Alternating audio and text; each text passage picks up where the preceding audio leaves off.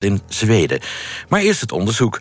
Vechtscheidingen. Als twee ouders elkaar van, van alles en nog wat beschuldigen... wat moeten de hulpverleners daar dan mee? Wie let er bij vechtscheidingen op de waarheid? Ellen van den Berg, zelf overigens heel gelukkig getrouwd... zocht het voor u uit in Noord-Brabant. Luister en huiver. Ik was vier maanden in verwachting en toen sloeg hij om als een blad aan de boom. Het was, ik, je, ik had op een gegeven moment met een hele andere man te maken. We zien eigenlijk altijd een groep getraumatiseerde dieren, zeg ik. Die alleen nog maar, als ze elkaar zien, getriggerd worden en om zich heen gaan slaan. In eerste instantie werd er gezegd dat ik schizofreen was. Uh, daarna had ik borderline. Hij heeft mijn vader beschuldigd van seksueel misbruik van mij. Wat je niet doet is waarheidsvinding. Je bent echt aan het kijken naar het belang van dat kind. Hoe komt dit kind tot ontwikkeling? En dat is het stuk waar wij op inzetten als, als jeugdbescherming. Dit kind ging eigenlijk als een vrolijk jongetje en is nu een compleet wrak waarvoor uh, psychofarmaca moet, moet worden gebracht.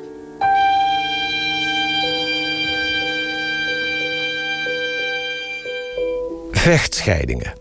Scheidingen die complex zijn en vaak eindigen in één of meer rechtszaken.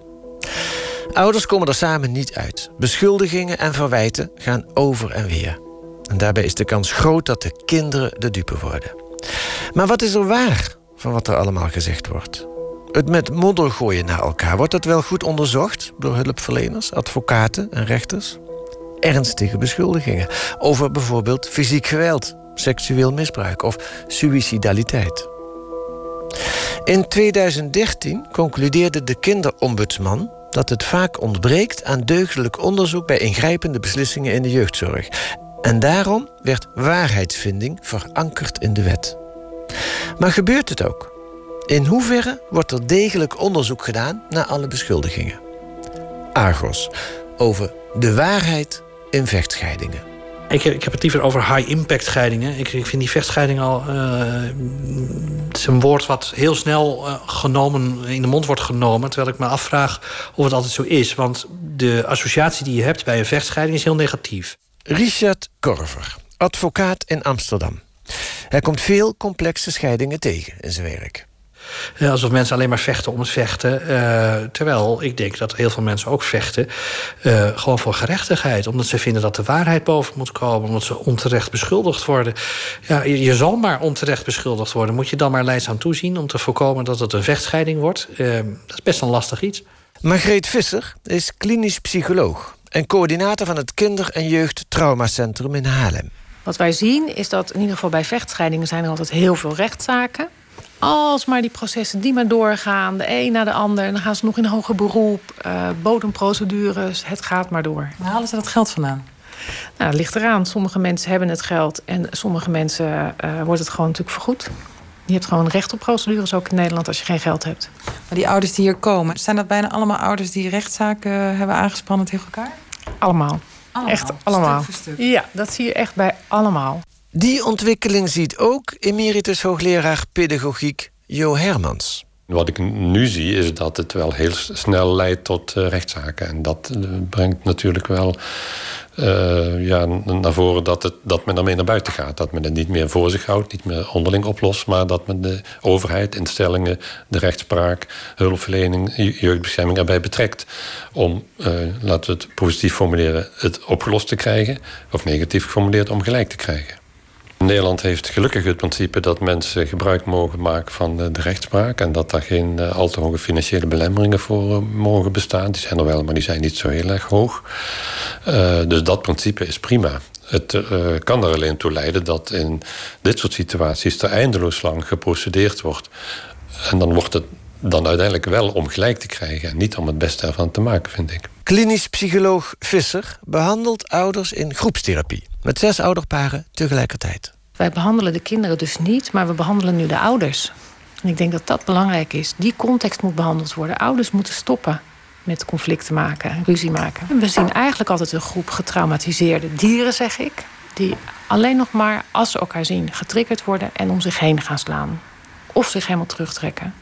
En wat wij doen is door met heel veel aandacht en begrip proberen we die getraumatiseerde mensen weer wat rustig te maken. Zodat ze zich weer kunnen inleven in elkaar. Weer gewoon met elkaar kunnen praten. Uh, en minder ruzie maken. Maar de... hoe vaak lukt dat dan in zo'n groep, hè, met zes ouderparen? U heeft al heel veel van die groepen gezien, neem ik aan. Wat is dan het percentage wat echt slaagt? Ja. Waar het kind kan gewoon weer thuis, het is gewoon weer fijn voor het kind. En wat we nu zien is dat een derde van de gezinnen, de kinderen, het echt weer goed doen omdat de ouders stoppen met ruzie maken. Ongeveer een derde van de kinderen voelen zich veel beter. Uh, maar de ouders hebben nog een natraject nodig. Dus dan doen we na de groep nog een aantal individuele gesprekken. En ongeveer een derde gaan de ouders maar door, krijgen wij ook geen grip op. Maar toch nog regelmatig zien we wel dat de kinderen dan iets meer ontspannen zijn. Omdat ze in ieder geval geleerd hebben: het ligt niet aan ons, maar aan onze ouders. Het aantal vechtscheidingen neemt toe, ziet advocaat Korver in zijn praktijk. Ik krijg wel iedere week uh, mensen die willen uh, dat ik hun bijsta in zo'n scheidingssituatie uh, die helemaal uit de hand loopt. Rapportages komen van de Raad voor de Kinderbescherming of voor Jeugdzorg, waar allerlei onzin in staat. Ja, daar gaan mensen daar tegen in. En misschien dat men dat vroeger wat minder snel deed. Ook Gelinde Paas, regiodirecteur van Bureau Jeugdzorg Noord-Brabant, ziet een toename. Ik heb ook de indruk dat het aantal vechtscheidingen zeker aan het toenemen is. Binnen ons werk ook. Het is een groter aandeel van ons, ons werk aan het worden. Het aantal um, ehm, OTS dat uitgesproken wordt in een vechtscheidingszaak um, wordt gewoon groter. Onder toezichtstelling. Onder toezichtstelling. En dat betekent?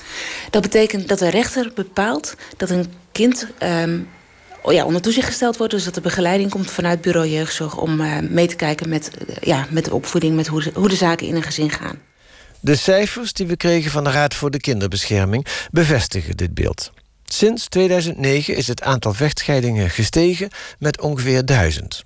Vorig jaar waren het er 5.500. Ja, ik denk zo de afgelopen 10, 15 jaar dat dat langzamerhand steeds verder gegroeid is.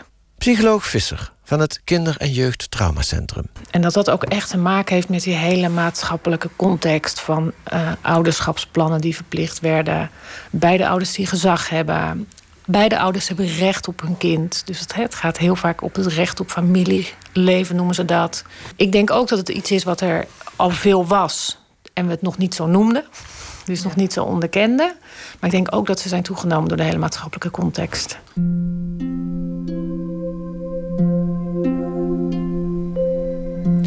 Begin dit jaar ontvingen we een brief van advocaat Chantal Joosten uit Venlo. Met als bijlage een dik dossier. Het gaat over een vechtscheiding die al meer dan tien jaar duurt. Met als hoofdrolspelers een vader, een moeder en een zoon van inmiddels 11 jaar. Uit privacyoverwegingen laten we hun namen weg.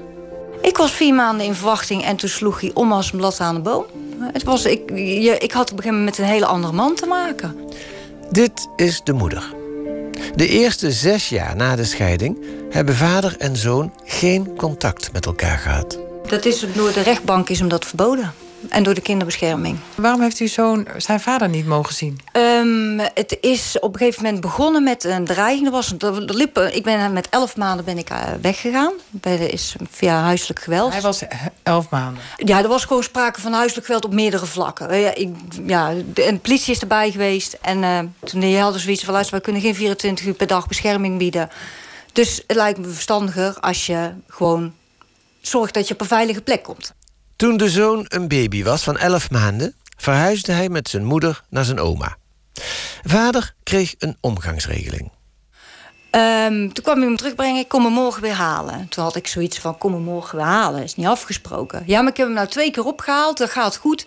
Dus we gaan nou uitbreiden. Nee, dat staat er niet.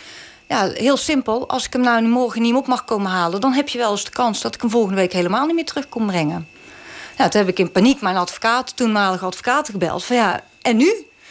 Ja, en die had zoiets van, ja, dan ga je je kind niet meer meegeven. Dat risico ga je niet meer lopen. Zijn we een procedure begonnen. Toen heeft de rechtbank gezegd, er moet een onderzoek komen van de kinderbescherming. En totdat er onderzoek klaar zou zijn, mocht hij geen contact meer hebben. Dat heeft de rechtbank toen zo beslist. Die situatie heeft ruim zes jaar geduurd. Pas toen de zoon zeven jaar werd, is het contact met zijn vader hersteld. Vlak daarvoor besloten de ouders hulp te vragen aan het bureau Jeugdzorg Noord-Brabant bij het herstel van dat contact met zijn vader. Dat bureau zag dat er veel strijd was tussen de ouders en heeft voor de zekerheid een OTS aangevraagd, een ondertoezichtstelling. Daarmee kreeg Bureau Jeugdzorg de ouderlijke macht over de zoon. En de ouders moeten zich dan neerleggen bij de besluiten van jeugdzorg. Twee jaar later escaleert de ruzie tussen vader en moeder alsnog zo erg dat jeugdzorg besluit de zoon in een instelling te plaatsen. Aanleiding daarvoor was een blauwe plek. Dit is een foto. Ik kwam uh, op een woensdag thuis van de omgang met vader. Ja, u laat nu op uw mobiel een foto zien van een blauwe plek. Ik weet niet eens wat het is. is het, is een hele grote, nee, het is een hele grote blauwe plek onderaan de bil van. Die zit hier echt hier, handgrote. Toen ik erachter kwam, toen hij zich s'avonds omkleedde, zag ik die plek. Heb ik... Hij kwam terug van vader? Hij kwam terug van de omgang met vader op een woensdag. En toen, uh, ja, s'avonds moet hij zijn pyjama aan. Toen zag ik die plek. Uh, toen heb ik de dag na de rand de huisarts gebeld. Van, nou, hij heeft een enorme plek. Zijn we naar de huisarts geweest. En daar gaf aan dat de partner van mijn ex-man... Um, uit de douche getrokken heeft. En dat hij achter zo'n... Ja, daar heb je zo'n opstaand randje. En daar heeft ze hem overheen getrokken. En die ruzie over die blauwe plek tussen vader en moeder... loopt zo uit de hand dat het voor bureau jeugdzorg de aanleiding is... om de zoon in een instelling te plaatsen. In de weekenden mocht de zoon vanuit de instelling om en om naar zijn vader of moeder. Maar sinds december vorig jaar is ook dat gestopt. Waarom? Wat is er gebeurd? Vader beschuldigt de moeder bij de gezinsvoogd van zelfmoordgedachten. Hij was bang dat de zoon ook iets aangedaan zou worden. Bureau Jeugdzorg heeft de ingrijpende beslissing om de zoon niet meer in het weekend thuis te laten komen, gebaseerd op die beschuldiging van vader. Maar ze hebben die beschuldiging niet op waarheid onderzocht. De ene week mag vader een uur contact met zijn zoon, de andere week moeder. In de instelling en onder begeleiding. Voor de zoon is dat een heel moeilijke beslissing. Zijn begeleiders in de instelling schrijven daarover. Even een mail omdat we ons zorgen maken over hem. We vinden dat hij depressieve uitspraken doet. Overdag gaat het redelijk goed. Hij wordt goed opgevangen door de kinderen uit de groep en uit zijn klas. Maar s'avonds in bed stopt die afleiding en zit hij weer in die nachtmerrie, zoals hij het zelf zegt. Hij slaapt iedere avond pas heel laat in, omdat hij ligt te piekeren en te huilen. Hij is ontroostbaar. Ik heb helemaal geen zin meer in mijn verjaardag. En met kerst en oud en nieuw ben ik het liefst de hele dag op mijn kamer. Ik zie thuis niet eens de kerstboom meer. Ik haat mijn leven als het er zo uit zal gaan zien. Als ik papa en mama steeds maar een uurtje mag zien, zie ik ze in totaal maar een dag in het jaar. Advocaat van moeder Chantal Joosten. Ik heb de publiciteit gezocht eh, op aandringen van de moeder. En ook omdat, ik het, omdat er zulke ernstige misstanden hier bestaan. En de beslissingen van bureau jeugdzorg telkens meer oninvoelbaar werden. Eh, zodat wij eigenlijk geen andere mogelijkheid meer zagen om um, ja, een, een, doorbraak te forceren. U noemt het woord misstanden. Ja. Maar waarom? noemt u dat? Omdat ik van mening ben dat kinderrechten van een jong kind en ook de rechten van de moeder ja, zeer ernstig met voeten worden getreden. Dat enorm... Ja, noemt u eens even de echte voorbeelden waar, waar dat zo is. Wat is dan de echte misstand hier? Dat er eh, telkens uitgegaan wordt van aannames die niet te weerleggen zijn, die op een of andere manier een heel eigen leven in, het, in de hoofden van de gezinsvoogden zijn gaan leiden, zonder dat het op waarheid berust. En uh, dat er geen ja, omstandigheden zijn die een dergelijke vergaande maatregel, een uithuisplaatsing en op dit moment zelfs een gezagsbeëindiging, rechtvaardigen. Een voorbeeldje was dat bijvoorbeeld de gezinsvoogd eh, zonder te blikken of te blozen in rechten verklaart in een zitting dat het kind een gespleten persoonlijkheid aan het ontwikkelen is. Nou, dat komt helemaal nergens naar voren, maar het wordt wel zo gezegd. En zo waren er nog meerdere psychiatrische aanduidingen waarvan de gezinsvoogd aangaf, die hebben deskundigen aangegeven, terwijl dat helemaal niet zo was. In eerste instantie keken we met argusogen naar deze zaak. Voordat je het weet, word je meegetrokken in een zaak waar het gissen blijft, wat waar is en wat niet waar is. Maar een onafhankelijke instantie heeft zich over deze zaak gebogen. Vorig jaar zijn twee klachten gegrond verklaard door het Tuchtcollege voor Gezinsvoogden, de Stichting Kwaliteitsregister Jeugd, SKJ. De betrokken gezinsvoogd is zelfs voor een jaar geschorst. De reden? De gezinsvoogd nam regelmatig de bewering van een van de ouders klakkeloos voor waar aan. ook bij ernstige beschuldigingen, zoals seksueel misbruik. Zo'n schorsing van de gezinsvoogd is uniek en ernstig, zegt advocaat Richard Korver. Nou, als je, als je geschorst wordt, het is wel heel ernstig. Uh, dat is bijna de zwaarste maatregel. Een andere maatregel is dat je het gewoon nooit meer mag doen. Uh, dus dan is er toch wel heel veel aan de hand. En u hebt mij net uitgelegd wat daar in die casus heeft gespeeld. En dat lijkt me ook een terechte beslissing. De vader wil niet meewerken aan deze uitzending. We hebben wel contact met hem gehad. Hij heeft ons een mail geschreven waarin hij een en ander uitlegt. Hoe langer dit doorgaat, hoe groter mijn verdriet. Er zijn zoveel aannames en verdraaiingen, daar is niet op te reageren. Grootste verliezer van deze strijd is sowieso mijn zoon. Zijn moeder heeft de afgelopen tien jaar vele hulpverleners aangetrokken en weer afgestoten. Het is niet te beschrijven in één mail en niet te bevatten als u het hele verhaal kent. Een verhaal met alleen maar verliezers. Behalve de rechtbank, want er zijn al meer dan 50 zaken geweest, klachten en andere procedures niet meegeteld. Mijn zoon heeft tijd en mogelijkheden nodig om zichzelf te ontwikkelen. Zijn moeder vindt een relatie met zijn vader niet nodig. Dat ik de helft van zijn persoonlijkheid ben en dat hij zijn vader nodig heeft voor zijn identiteitsontwikkeling, ontkent ze.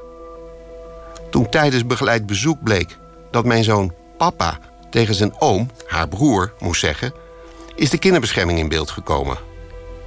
De strijd is enorm en moet echt stoppen in het belang van mijn zoon.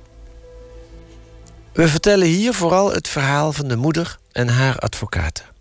Maar het dikke dossier dat we in handen hebben maakt dat we hun beweringen kunnen controleren. Een aantal klachten van de moeder tegen de gezinsvoogd zijn dus gegrond verklaard door het tuchtcollege. In de uitspraak van dat college lezen we. Gezinsvoogd maakt pas op de zitting melding van een voorval van vermeend seksueel grensoverschrijdend gedrag van zoon. Dit voorval is niet met moeder besproken. Wel met vader en het is niet geverifieerd. Het kwam erop neer dat vader melding had gemaakt. Die is naar de politie gegaan en die heeft aangegeven dat zijn halfzus seksueel misbruikt zou hebben. Uw ex woont uh, opnieuw, heeft een nieuwe vrouw en daar een kind mee. Ja, voor zover. Ja, dat is ook alles wat ik daar voor de rest van af weet. Maar dat klopt. En hij, heeft dus, hij is naar de politie gegaan, heeft hij aangifte gedaan dat er de schaamlippen van zijn zusje opengekrapt zou hebben. In een restaurant. En dat. Uh, ja, daar is hij, is naar de groep geweest. En dat is wat Chantal bedoel. Hij is naar de groep geweest. Hij heeft op de groep die beschuldiging voor zijn voeten geworpen. En daar was dus iedereen al van op de hoogte. En ik wist van helemaal niks. Advocaat Joosten over de uitspraak van het tuchtcollege SKJ. Het SKJ heeft ook echt heel duidelijk aangegeven... dat mag je zomaar niet stellen. Dan moet het allereerst met beide ouders over worden gesproken... als er een zorgmelding komt. In dit geval werd er alleen met vader gesproken... en met de hulpverlenende instanties om uh, het kind heen. Uh, moeder werd helemaal uh, buitengesloten. Daarvan heeft het SKJ gezegd... dat is absoluut niet goed. A, u gaat uit van aannames. Het is niet objectiveerbaar, dus u mag daar niet zomaar van uitgaan. Maar ondertussen heeft het wel die smet dan. Ja, dat is het probleem. heeft het SKJ ook heel duidelijk aangegeven... van zoiets gaat een eigen leven leiden als je dat zo stelt. En dit was dus ook een heel merkwaardige eh, situatie... dat iedereen ervan op de hoogte was, behalve de moeder. We lezen verder in de uitspraak van het tuchtcollege.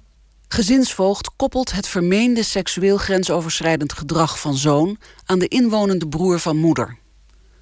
Gezinsvoogd zegt letterlijk dat broer van moeder homo en travestiet is en dat het van algemene bekendheid is dat travestieten meer met seks bezig zijn en dat de gezinsvoogd dit heeft besproken met gedragsdeskundigen.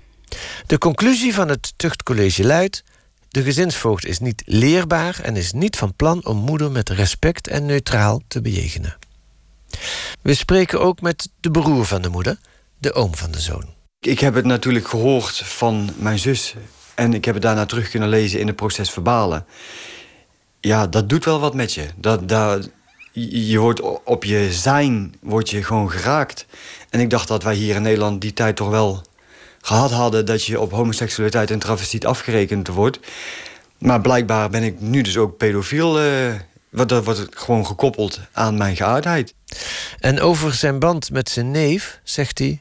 In de periode dat hij geboren was, ben ik hem veel gaan opzoeken. En uh, hebben we veel contact gehad. Maar na, toen hij elf maanden was... Ja, ben ik toch een mannelijke figuur in zijn belevingswereld geworden. En we deden gewoon heel veel samen. Uh, U kon het goed met hem vinden? Ja, heel goed. We waren twee maatjes, zo noemen we elkaar ook. We, de, we zijn matties. We zijn maatjes van elkaar. De gezinsvoogd vermeldt in hetzelfde processtuk... Ook is bij bureau jeugdzorg Noord-Brabant bekend... dat de minderjarige met zijn oom regelmatig mannendagen had. Over de inhoud van deze mannendagen mocht de minderjarige nooit praten. Jeugdzorg neemt dit gedrag van de minderjarige zeer serieus. Uh, we, we, hadden ook uh, speciale jongensdagen, want we wonen natuurlijk vlakbij de stad. En dan gingen de dames niet mee. En dan gingen wij met z'n tweeën lekker de stad in. We liepen dan de stad in. Dan zwaaiden we bij het sigarettenwinkeltje, want die mevrouw die zwaaide altijd naar ons. Dan liepen we naar eh, de San Matteo, een Italiaanse ijssalon, om een ijsje te pakken. Dan liep je even bij de Xenos binnen, want dan mocht je wel wat klein spulletjes kopen. Naar de Bart Smit, want dan mocht je een cadeautje uitkiezen. Dan gingen we naar de kerk om een kaarsje te branden in de Sint-Jan hier in Den Bosch. En vervolgens terug een worstenbroodje te eten. En dan waren onze jongensdagen. Zelfs deze jongensdagen werden door de voogd benoemd als tekenen van seksueel misbruik. Want er mocht daar niet over praten. Nou. We hebben in die context getrokken dat er sprake dat er de vreemdste dingen gebeurden. Chantal Joosten, advocaat van moeder. En ja, daar is het zowel het college van het Hof als het SKJ hebben ook heel verbolgen over geweest. En dat dat dan zo een eigen leven gaat leiden. En dat, dat, echt, dat je dat echt niet kunt maken als gezinsvoogdijinstelling of als gezinsvoogd. Als je zulke soort dingen stelt, dan heeft het ook verder niks te maken met mijn homoseksualiteit en travestie. En ga je het onderzoeken. Als je dan daadwerkelijk... Heeft zij met u gepraat, deze mevrouw? Nee, nee. Dus heeft een oordeel over u, vrij zwaarwegend? Ja, inderdaad. Dus heeft een half zusje seksueel misbruikt... omdat ik homofiel ben en travestiet. En dat komt ook weer omdat ik natuurlijk misbruikt heb omdat ik homofiel en travestiet ben. Enkel, enkel om kwaad te spreken. Want als je... En wie zegt het allemaal? Dat is, de vader is daarmee begonnen met die beschuldigingen. En Jeugdzorg heeft het klakkeloos overgenomen. In, in plaats van dat ze zeggen: Oké, dit zijn ernstige beschuldigingen en dit gaan we onderzoeken. Ga in gesprek met mij. En dat, dat, dat, is, dat is nooit gebeurd. Zij heeft gewoon klakkeloos overgenomen. Ze heeft het met een gedragsdeskundige van Jeugdzorg overlegd. Dus dan denk ik bij mezelf: Pardon, dus er zijn nu twee mensen, afzijdig van vader, twee mensen die beweren dat homoseksualiteit en travestiet gekoppeld zijn aan seksueel misbruik. Dat vind ik heftig. Ook in de tweede uitspraak van het Tuchtcollege over de klacht tegen de gezinsvoogd oordeelt dat college dat de gezinsvoogd en dus bureau jeugdzorg onzorgvuldig heeft gehandeld. Gezinsvoogd en directiebureau jeugdzorg Noord-Brabant hadden volgens moeder contact op moeten nemen met haar. Moeder is van mening dat gezinsvoogd een vermoeden van seksuele kindermishandeling met beide ouders dient te bespreken. Gezinsvoogd trekt zich niets aan van deze uitspraak. Advocaat Chantal Joosten. Ook een van de gegrondverklaarde klachten was dat de gezinsvoogd, nadat een, een klacht gegrond wordt verklaard door het SKJ, dat men dat dan niet terugkoppelt. Dat vond het SKJ niet goed. Het SKJ, de verwachte beroepsgroep, dat men dan contact opneemt met klaagster, in dit geval met moeder, en daarover gaat praten om te kijken wat beter gedaan kan worden en hoe aan de klacht tegemoet kan worden. En wie had dat dan moeten doen? De gezinsvoogd. Het Tuchtcollege SKJ bestaat nog niet zo lang. Het is begonnen op 1 januari 2015.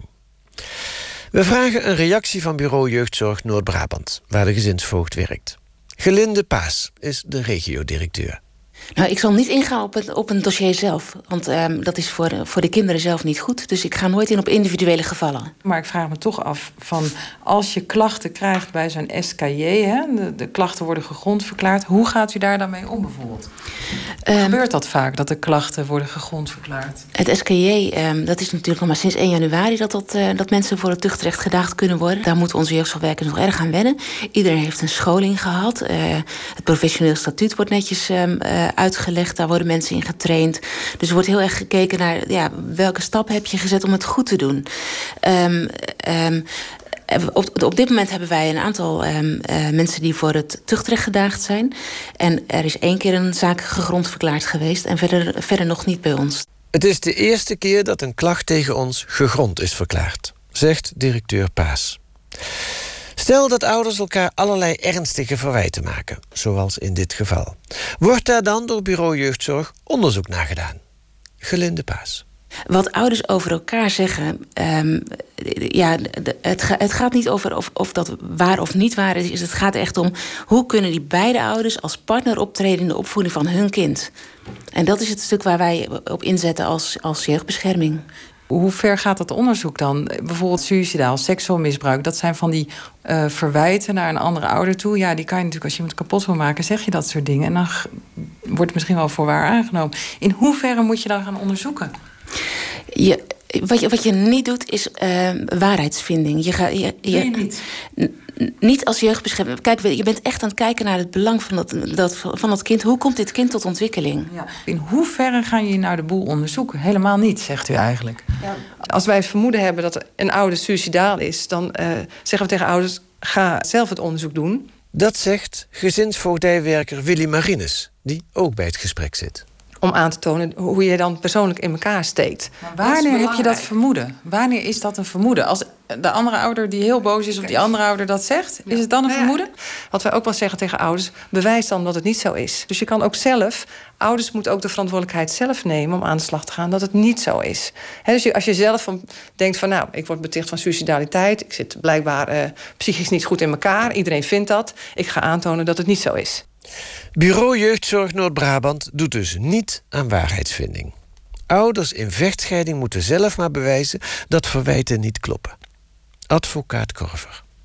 Ja, dat is schandalig. Dat is echt schandalig, want uh, dan heeft dus kennelijk uh, de rechter aangenomen dat er nog een uh, reëel te duchtig gevaar is voor het kind. Want anders haal je een kind niet zomaar bij de ouder weg waar het op dat moment woont. En wat je dus vaak ziet is dat een mening gepresenteerd wordt als een feit. Mevrouw is suicidaal. Ja, ik roep dan altijd als ik zo'n rapport zie, waar baseert u dat op? De, de, bronvermelding die zit er bij de rapportages voor de Raad voor de Kinderbescherming redelijk in, maar bij jeugdzorg heel vaak niet. dus dan dan, bel ik op. En ik, waar baseert u dat op? Ja, maar dat heeft vader mij verteld. Oh. En heeft vader dat ook kunnen onderbouwen? Uh, is mevrouw opgenomen geweest in een ziekenhuis? Is haar maag leeggepompt? Uh, et cetera. Is ze dwalend bij het spoor aangetroffen door de politie? Waar is het bewijs dat dit zo is? Dan blijft het heel vaak stil. Ja, nou ja, u, u weet toch zelf ook wel? Dan zegt nou mevrouw, ik weet helemaal niks. Ehm, dan gaat u op uw onderbuik af. En dan schrijf ik daar een reactie op dat rapport. En dat ik wil dat het gecorrigeerd wordt. En dan zie je dat het ontaart in een strijd... tussen de ouder en de hulpverlenende instanties. Ik moet u zeggen dat in de zaken die ik behandel... ik eigenlijk bijna nooit een deugdelijk onderzoek uh, voor me krijg. Uh, het probleem is denk ik dat de mensen die die rapportages maken... helemaal niet opgeleid zijn om deugdelijke rapportages op te stellen. Het zijn mensen die zijn, die willen helpen. Dus als iemand bij hun komt met een probleem, dan nemen zij dat probleem voor waar aan en ze willen gaan helpen. Gezinsvoogden zijn hulpverleners en geen onderzoekers. Dat is een probleem, zegt Korver. In het ideale geval zou je eigenlijk willen dat er forensisch onderzoekers zijn die forensisch onderzoek doen. Een forensische psycholoog bijvoorbeeld. Uh, je ziet in veel zaken dat er wordt geroepen dat iemand de kinderen dingen aanpraat. Uh, bijvoorbeeld moeder of vader um, creëert een ziektebeeld rondom het kind. Dat, dat, dat kan zo zijn. Uh, maar je ziet ook wel beschuldigingen over huiselijk geweld, beschuldigingen over seksueel misbruik. je zou kunnen denken, ja, laat dat nou eens een keer echt onderzoeken. In plaats van dat je alleen maar opschrijft moeder uh, roept dit. Zoek het echt uit. Het is eigenlijk een opdracht die bijvoorbeeld de kinderombudsman al een tijd geleden heeft meegegeven aan al die jeugdhulpinstanties. Dat zij waarheidsgetrouw onderzoek moeten doen, meningen van feiten moeten scheiden. En daar zien we het heel veel misgaan. Zoek het echt uit, zegt Korver. Dat is ook een aanbeveling van de kinderombudsman uit 2013. Sinds april is er een nieuwe kinderombudsvrouw. Margriete Kalverboer.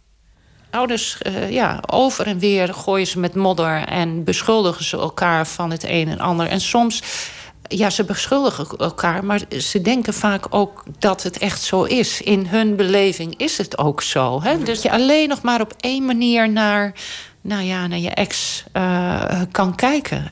Dus uh, het is niet eens altijd zo dat je ziet van hier wordt bewust met de waarheid anders omgegaan het is voor de mensen de waarheid geworden. En ouders moet, zouden zich moeten realiseren wat zij daarvoor aan, ja, toch, ik noem nou toch maar weer het woord schade, onherstelbare schade toebrengen aan, aan hun kind. En uh, ja, daar, daar maak ik me zorgen over. Ja. De waarheidsvinding komt dus vaak in het gedrang. En natuurlijk is het ook niet makkelijk om bij vechtscheidingen de waarheid te achterhalen. Emeritus hoogleraar pedagogiek Jo Hermans heeft wel een vermoeden waarom die waarheidsvinding bij gezinsvoogden vaak tekortschiet. Ze hebben namelijk een dubbele rol. Nou, ik ben er al jaren voor dat die gezinsvoogd de, de toezichthoudende rol speelt. En dat die het hulpverlenen aan, tussen aanhalingstekens, echte hulpverleners overlaat. We hebben in Nederland bijvoorbeeld ook leerplichtambtenaren... Hè, die erop toezien dat kinderen onderwijs krijgen... en die ook heel veel werk verzetten om dat ook te realiseren... als kinderen thuiszitter worden bijvoorbeeld. Maar die natuurlijk zelf geen onderwijs geven. Nou, van voogden vragen we dat ze toezicht houden... op, op de beschermde positie van het kind... en tegelijkertijd de hulp te verlenen... en te zorgen dat die bescherming ook plaatsvindt. Dus iedere keer als het in zo'n gezin misgaat... is de gezinsvoogd het eigenlijk ook in zijn beleving faalt hij. Hè, want hij heeft het kind niet kunnen beschermen... en hij heeft geen hulp kunnen verlenen.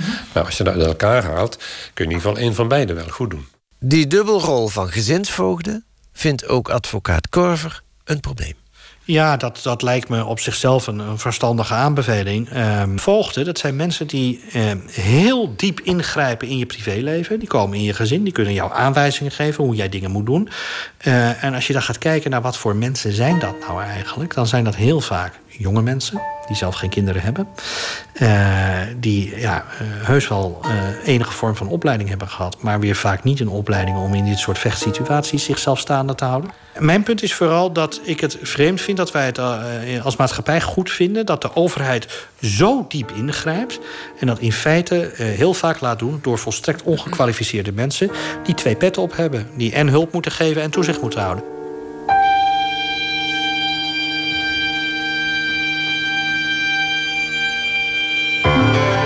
Wat is de waarheid en waarom zoekt bureau jeugdzorg in Noord-Brabant daar niet naar?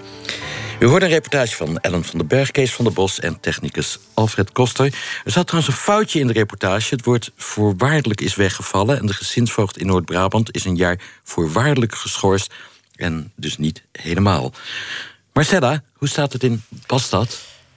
Nou, het uh, staat er heel goed voor. Het Nederlands team uh, van uh, Robin Haas en Jean-Julien Royer... die leiden met twee sets tegen nul. 7-5 de eerste set. En ze hebben zojuist de tweede set met 6-2 gewonnen. Stuk makkelijker. Na die eerste set is toch een beetje de band gebroken. Twee breaks tegen de Zweden. En ja, het krachtsverschil tussen het Nederlands team en het Zweedse team... wordt eigenlijk steeds groter. Dus Nederland heeft nog één setje nodig... om die beslissende drie hier op het scorebord te zetten. Het derde punt binnen te halen. Want dat betekent dat de Davis Cup ontmoeting Zweden-Nederland uh, wordt gewonnen. En dan zijn we behouden voor uh, de Europese zone in uh, de Davis Cup. Dus daar hopen we op. En ik denk eerlijk gezegd dat dat ook zo gaat gebeuren. Laten we hopen, Marcella. Ik ga nog even terug naar het onderwerp. De vechtscheiding en alle ellende die daarmee gepaard gaat. Uh, Vera Bergkamp is Tweede Kamerlid voor D66, zit in Studio De Smet in uh, Amsterdam en heeft daar meegeluisterd naar onze reportage. Goedemiddag. Goedemiddag. Ja, waar ik zelf nog van, uh, nogal van opkeek, mevrouw Bergkamp, is de uitspraak van Bureau Jeugdzorg in Noord-Brabant dat ze niet aan waarheidsvinding doen. Wat vindt u van zo'n opmerking? Ja, ik vind dat heel ernstig. Uh, de jeugdbeschermingsmaatregelen zijn zeer ingrijpend voor kinderen en hun ouders. Het gaat over het uit de ouderlijke macht zetten van ouders, uh, het uit huis plaatsen van kinderen. En daarom is het cruciaal dat waarheidsvinding plaatsvindt voor de onderbouwing van de ingrijpende en vaak complexe beslissingen die professionals moeten nemen. Nu uh, hebben D66 en VVD ervoor gezorgd dat het in de wet verankerd wordt. Dus waarheidsvinding moet gewoon gebeuren. En als ik zo uh, uw uitzending beluister... dan zegt de regiodirecteur van Jeugdzorg Noord-Brabant... wij doen niet aan waarheidsvinding. En dat vind ik echt stuitend. Uh, jeugdzorg staat niet boven de wet. Zij heeft ook een voorbeeldfunctie voor al die gezinsvoogden. Maar als zelfs de regiodirecteur zegt... wij doen niet aan waarheidsvinding... ja, dan is dat echt uh, stuitend. Ze houden zich niet aan de wet dus in Noord-Brabant. Dat klopt. In de wet staat heel duidelijk nu vanwege een, een amendement van de VVD en D66 dat de gecertificeerde jeugdinstellingen en de Raad voor de Kinderbescherming uh, moeten doen aan waarheidsvinding. Ja, dus een uitspraak van zo'n regiodirecteur is in strijd met de wet. Dat klopt. De gezinsvoogdijwerker die ging nog een stap verder. Die zei, ja, als van een van de ouders wordt beweerd... dat uh, hij of zij suïcidale neigingen heeft... ja, dan kan die toch zelf ook aantonen dat het niet waar is? Ja, het is belangrijk dat jeugdzorg objectieve rapportages maakt en meningen en feiten scheidt. En je ziet vaak in de praktijk dat bepaalde aannames een eigen leven gaan leiden en dat er vaak geen bronvermelding is. En die rapportages van jeugdzorg spelen natuurlijk een hele belangrijke rol uh, uh, als het gaat over ja, hele ingrijpende besluiten, zoals bijvoorbeeld het onder toezicht stellen van een kind. Dus je kunt niet zeggen ouders moeten dat maar met elkaar uitzoeken. Op een moment dat je het uh, in een rapportage vermeldt, ja, moet je ook je best doen om zo goed mogelijk de waarheid te achterhalen. En ik realiseer me ook dat dat complex is. Het werk van een uh, gezinsvoogd is, is echt heel ingewikkeld. Zeker in situaties van, uh, van vechtscheidingen. Dat beide ouders vaak geloven in hun eigen werkelijkheid. Maar om bij voorbaat te zeggen: wij doen niet aan waarheidsvinding, ja, dat kan niet. Maar is het niet een beetje water naar de zee dragen, die uh, waarheidsvinding? Want ja, als je alleen maar op deze reportage afgaat... Uh, gescheiden ouders die elkaar betichten van... Uh, nou ja, de een is homofiel geworden en de ander transseksueel. En nou ja, ga maar door. er is er bijna niet achter te komen. Uh, dit is inderdaad een voorbeeld. Uh, als Kamerlid is dat heel lastig om in een uh, individueel voorbeeld te treden. Maar dit voorbeeld staat voor veel meer voorbeelden. sinds ik in de Tweede Kamer zit, krijg ik ontzettend veel reacties, vragen van ouders. Zelfs vandaag nog stuurden ook weer mensen een, een mail naar mij. Mensen die vastlopen in het systeem van jeugdzorg. Die zeggen, ja, er worden bepaalde aannames gedaan. Dat blijft in de rapportage staan. Dus er is wel degelijk wat aan de hand. Ik moet zeggen, er is de afgelopen jaren wel veel gebeurd. Op verzoek van mij is er bijvoorbeeld een onderzoek eh, heeft plaatsgevonden door de kinderombudsman. De wettelijke verankering, de inspectie van de jeugdzorg kijkt ernaar. Er worden trainingen gegeven, maar blijkbaar is er meer nodig. En ik moet zeggen, zo'n uitspraak van zo'n regiodirecteur, ja, eh, ontneem je soms wel eens de, de, het optimisme daarin. Dat ik denk, goh, er is zoveel gebeurd als zo'n regiodirecteur dat, uh, dat zegt. Blijkt dus dat er echt nog veel werk aan de winkel is. U vindt dat eigenlijk te gek voor woorden? Ik vind dat te gek voor woorden. Kijken naar alle inspanningen die we met elkaar hebben verricht. Uh, een wettelijke verplichting. Uh, we hebben debatten gehad ook met de bewindspersonen daarover. Dus ja, uh, dat is inderdaad wel er, iets waar ik heel erg van schrik. Aan het eind van de reportage horen we nog een probleem voorbij komen... namelijk de dubbelrol van gezinsvoogden. Ze zijn en controleur en hulpverlener en toezichthouder. Is dat wel goed geregeld? Ik vind het een interessante aanbeveling om daar eens goed naar te kijken. Het is ingewikkeld hè, dat een uh, gezinsvoogd toezicht moet houden, ook hulpverlener is. We vragen heel veel van die gezinsvoogden. Ik moet zeggen, ik heb veel respect voor het werk wat ze doen, want het is echt complex. Uh, maar ik zie ook dat jeugdzorg al jaren worstelt met waarheidsvinding. Dus het lijkt mij heel goed, en ik zal dat ook vragen aan de bewindspersonen, om de voor- en nadelen van zo'n aanbeveling eens een keer op een rij te zetten. Uh, en ik denk ook dat er nog meer nodig is. Ik denk dat uh, het belangrijk is dat de bewindspersonen nog een keer duidelijk maken aan bureau jeugdzorg dat waarheidsvinding moet. En zeker naar bureaus jeugdzorg in, uh, in Noord-Brabant. En ik ben het ook eens met advocaat Korver... dat het goed zou zijn om ook ja, meer forensisch onderzoek te doen. Nou zou ik als ik u was er een beetje moedeloos van worden... want u heeft een amendement ingediend... u heeft samen met de VVD er werk van gemaakt... dat die waarheidsvinding echt moet gebeuren. En het gebeurt gewoon niet. Wat kun je als Kamerlid nog meer? Ja, nou ja, moedeloos moet je nooit worden als, als Kamerlid. Uh, nee, dan is het einde zoek. dan is het einde zoek. En er is ook al veel gebeurd. Hè, dus ik, dat wil ik ook nog wel ter relativering aanbrengen. Uh, maar er is nog meer nodig. En wat ik in ieder geval wil doen... is aan de bewindspersonen ook ja, opheldering vragen... van wat gebeurt er nou in Bureau Jeugdzorg Noord-Brabant. Ik vind het belangrijk dat de bewindspersonen... het nog een keer onder de aandacht brengen... van dat waarheidsvinding is geen keuze. We hebben dat wettelijk verankerd. En dat we ook met elkaar moeten kijken... met de beroepsgroep, met rechters... met de Raad voor de Kinderbescherming... wat we nog meer kunnen doen. Want waarheidsvinding is ook in het belang van het kind... in het belang van ouders, dus het is geen keuze. De bewindslieden moeten jeugdzorg Noord-Brabant streng toespreken of de inspectie erop afsturen? Nou, ik vind zeker dat ze contact moeten opnemen met bureau uh, Jeugdzorg Noord-Brabant.